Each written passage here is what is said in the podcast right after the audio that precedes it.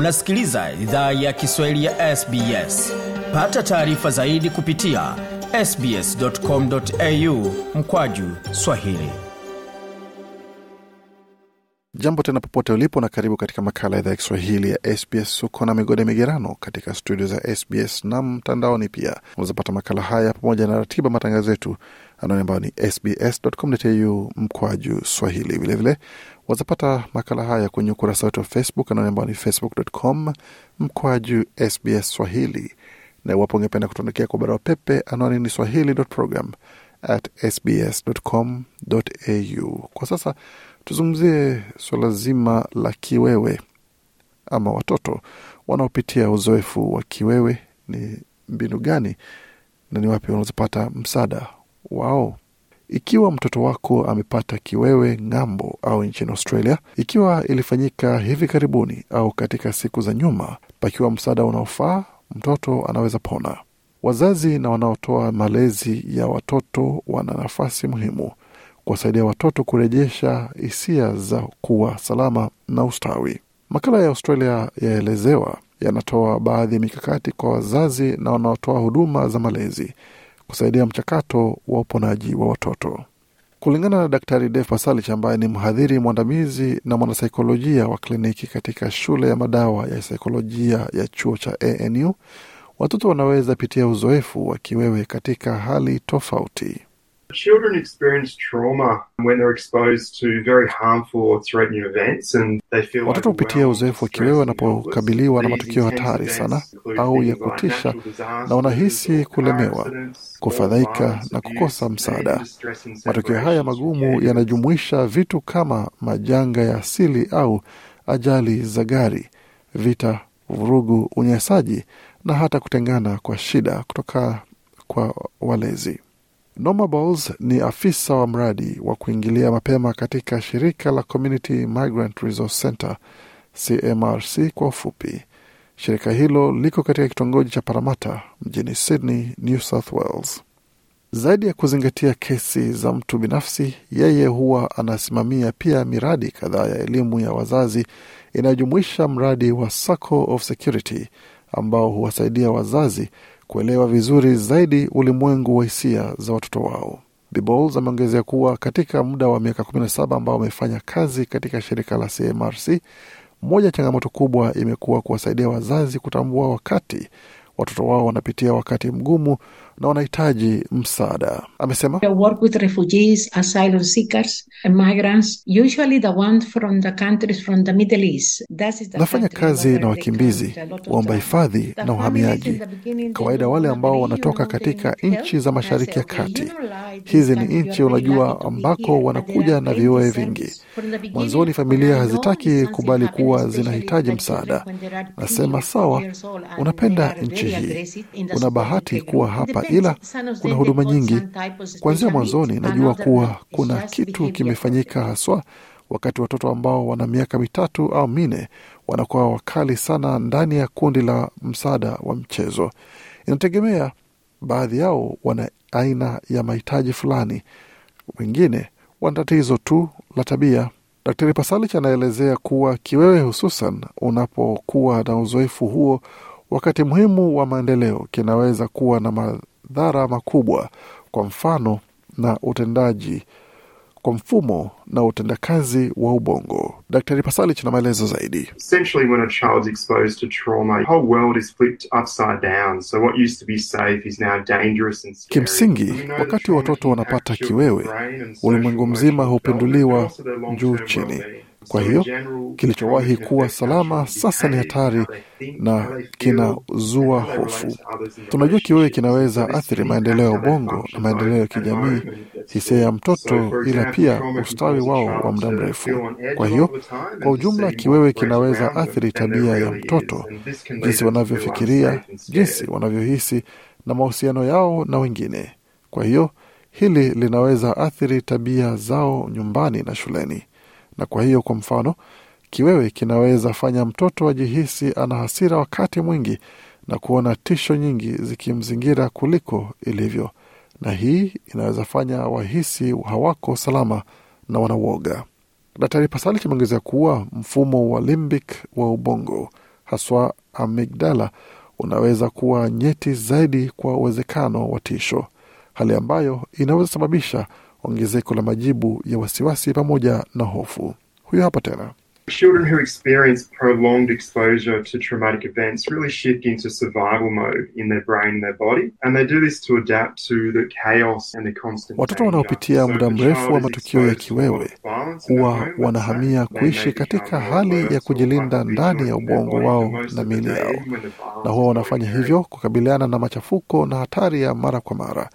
Kwa hiyo kama mtoto anakabiliwa na vurugu nyingi nyumbani, tuseme wanaweza kuwa na tahadhari zaidi mwilini mwao wakati mwingi wa siku, hata wakati ambapo vurugu hiyo haifanyiki. Kwa hiyo wazazi na walezi wanaweza fanya nini kusaidia? Melanie Diffos ni mshauri mwenye uzoefu wa miaka kumi na nne ya kuwasaidia wazazi na walimu katika shule kote nchini Australia. Amesisitiza umuhimu wa wazazi na walezi kujali ustawi wao binafsi wa akili na hisia. What I would encourage for people is to recognize that when you're in an emotional response or when Kile ambacho ningependa kwa watu kutambua ni kwamba unapokuwa katika jibu la kihisia au wakati unapitia hali ambayo hauna uwezo wa kuleta utulivu wa hisia zako. Kawaida hiyo si sehemu ambako unaweza mlea mtoto kwa sababu wewe mwenyewe hauko sawa, na kwa hiyo kwangu sehemu ya kukatika sehemu hiyo ni kutambua uko sehemu ya kundi na nikoje. Daktari Pasali kwa upande wake amesema kwamba ni muhimu kwa wazazi na walezi kutambua hisia na mahitaji ya watoto wao. Huyu hapa na maelezo zaidi. It's really important for parents, first of all, to use what we call sensitive parenting. So essentially being curious about Ni muhimu sana kwa wazazi mwanzo kabisa kutumia tunachoita malezi nyeti. Kwa hiyo kimsingi ni kuwa na shauku ya kujua tabia ya mtoto wako inakuambia nini kuhusu mahitaji yake ya ndani. Kwa mfano, kama mtoto anahisia ana hisia hayuko salama na kuwa dunia haitabiriki, wanaweza onyesha tabia za kudhibiti au hata tabia za vurugu. Ila badala ya kuguswa na tabia hii ya kudhibiti, tunastahili jaribu piga hatua nyuma na kujibu mahitaji ya ndani ya usalama ya mtoto. Ni muhimu sana kuunda mazingira salama na imara nyumbani. Daktari Pasalich na maelezo tena. It's also important for parents to provide safety and routine in the relationship and family. So really Ni muhimu pia kwa wazazi kutoa usalama na utaratibu katika uhusiano wa familia. Kwa hiyo kuhakikisha kuwa familia yako inaendelea na taratibu zao za kawaida. Kunaweza toa utaratibu katika maisha ya mtoto wako na kunaweza saidia kuleta hisia ya vitu kutabirika na usalama zaidi. Pia ni muhimu sana kwa wazazi kuwa na wakati na watoto wao pamoja na kuweka kipaumbele katika uhusiano huo. Kwa hiyo kudumisha uhusiano salama na imara na mtoto wako ni moja ya kitu muhimu kufuatia kupitia matukio ya kiwewe. Mtoto wako atahitaji uwe mtulivu na uonyeshe upendo kwa ajili ya kusaidia uponesho wao. Kulingana na Daktari Pasalich, watoto wengi hupona kiasili kutoka kwa kiwewe, ila kuna nyakati kuomba msaada wa kitaalam huwa ni lazima.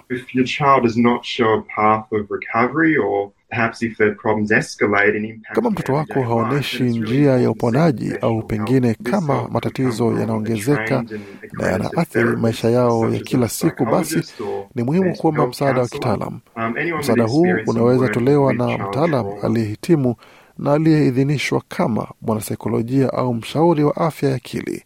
Mtu yeyote mwenye uzoefu pia wa kufanya kazi na kiwewe cha watoto wanazosaidia.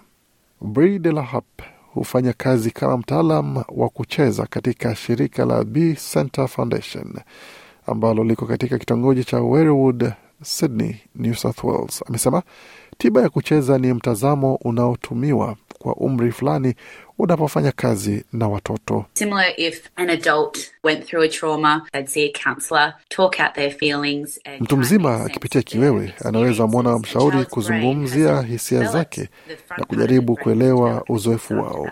Ubongo wa mtoto haujakomaa. Sehemu ya mbele ya ubongo wao inayoshughulikia sehemu hiyo haijakomaa. Kwa hiyo tiba ya kucheza ni mbinu bora kwa mtoto kuelewa anachopitia, na kwa hiyo ni kama wanapitia uzoefu wao katika michezo. Kiwewe chao, vifaa wanavyotumia ndivyo maneno yao. Tiana Wilson ni mtaalamu wa saikolojia na kwa sasa ni mtaalamu wa tiba ya kucheza katika kituo cha B Center. Anaelezea kuwa tiba ya kucheza inaweza kuwa fanisi pia kushughulikia kiwewe cha kihistoria. Hapa na maelezo zaidi. A lot of trauma is held unconsciously and it presents Kiwewe kingi huwekwa bila kufikiria na hutokea wakati hali inahisiwa haithibitiki au tunapochochewa katika hali tofauti. Na kwa hiyo kiwewe kingi ni cha kihistoria na bila shaka hiyo inaweza the- shikwa, saidiwa na kuponywa. Haihitaji tibiwa mara moja. Bila shaka uingiliaji mapema na msaada utasaidia pia. Daktari Pasalic ameongezea kuwa kupitia msaada sahihi watoto wanaweza pona hata kupitia changamoto kubwa ya viwewe. Huyu hapa tena. I think there is always hope for children to show recovery from even the most complex trauma. Nadhani daima kuna matumaini kwa watoto kuonyesha uponaji kutoka hata kiwewe kigumu sana, ili mradi wanazingirwa na misaada sahihi. Na misaada hii inastahili lengwa kwa kuwa na mahusiano imara na salama na walezi, walimu, pamoja na wafanyakazi wa jamii na watu wengine muhimu ambao wako katika maisha ya watoto. Na kama mtoto ana msaada sahihi, kama wana msaada sahihi wa kitaalam, pia tunawaona watoto wakipona hata kutoka viwewe vigumu sana katika maisha yao.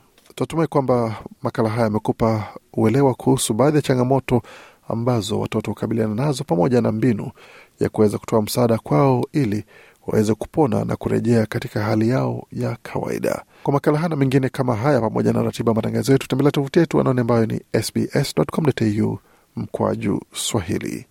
Makala aliandaliwa na waandishi wetu Kiara Pasano na Gode Migerano. Hii ni idhaa Kiswahili ya SBS. Penda, shiriki, toa maoni. Fuatilia idhaa ya Kiswahili ya SBS kwenye Facebook.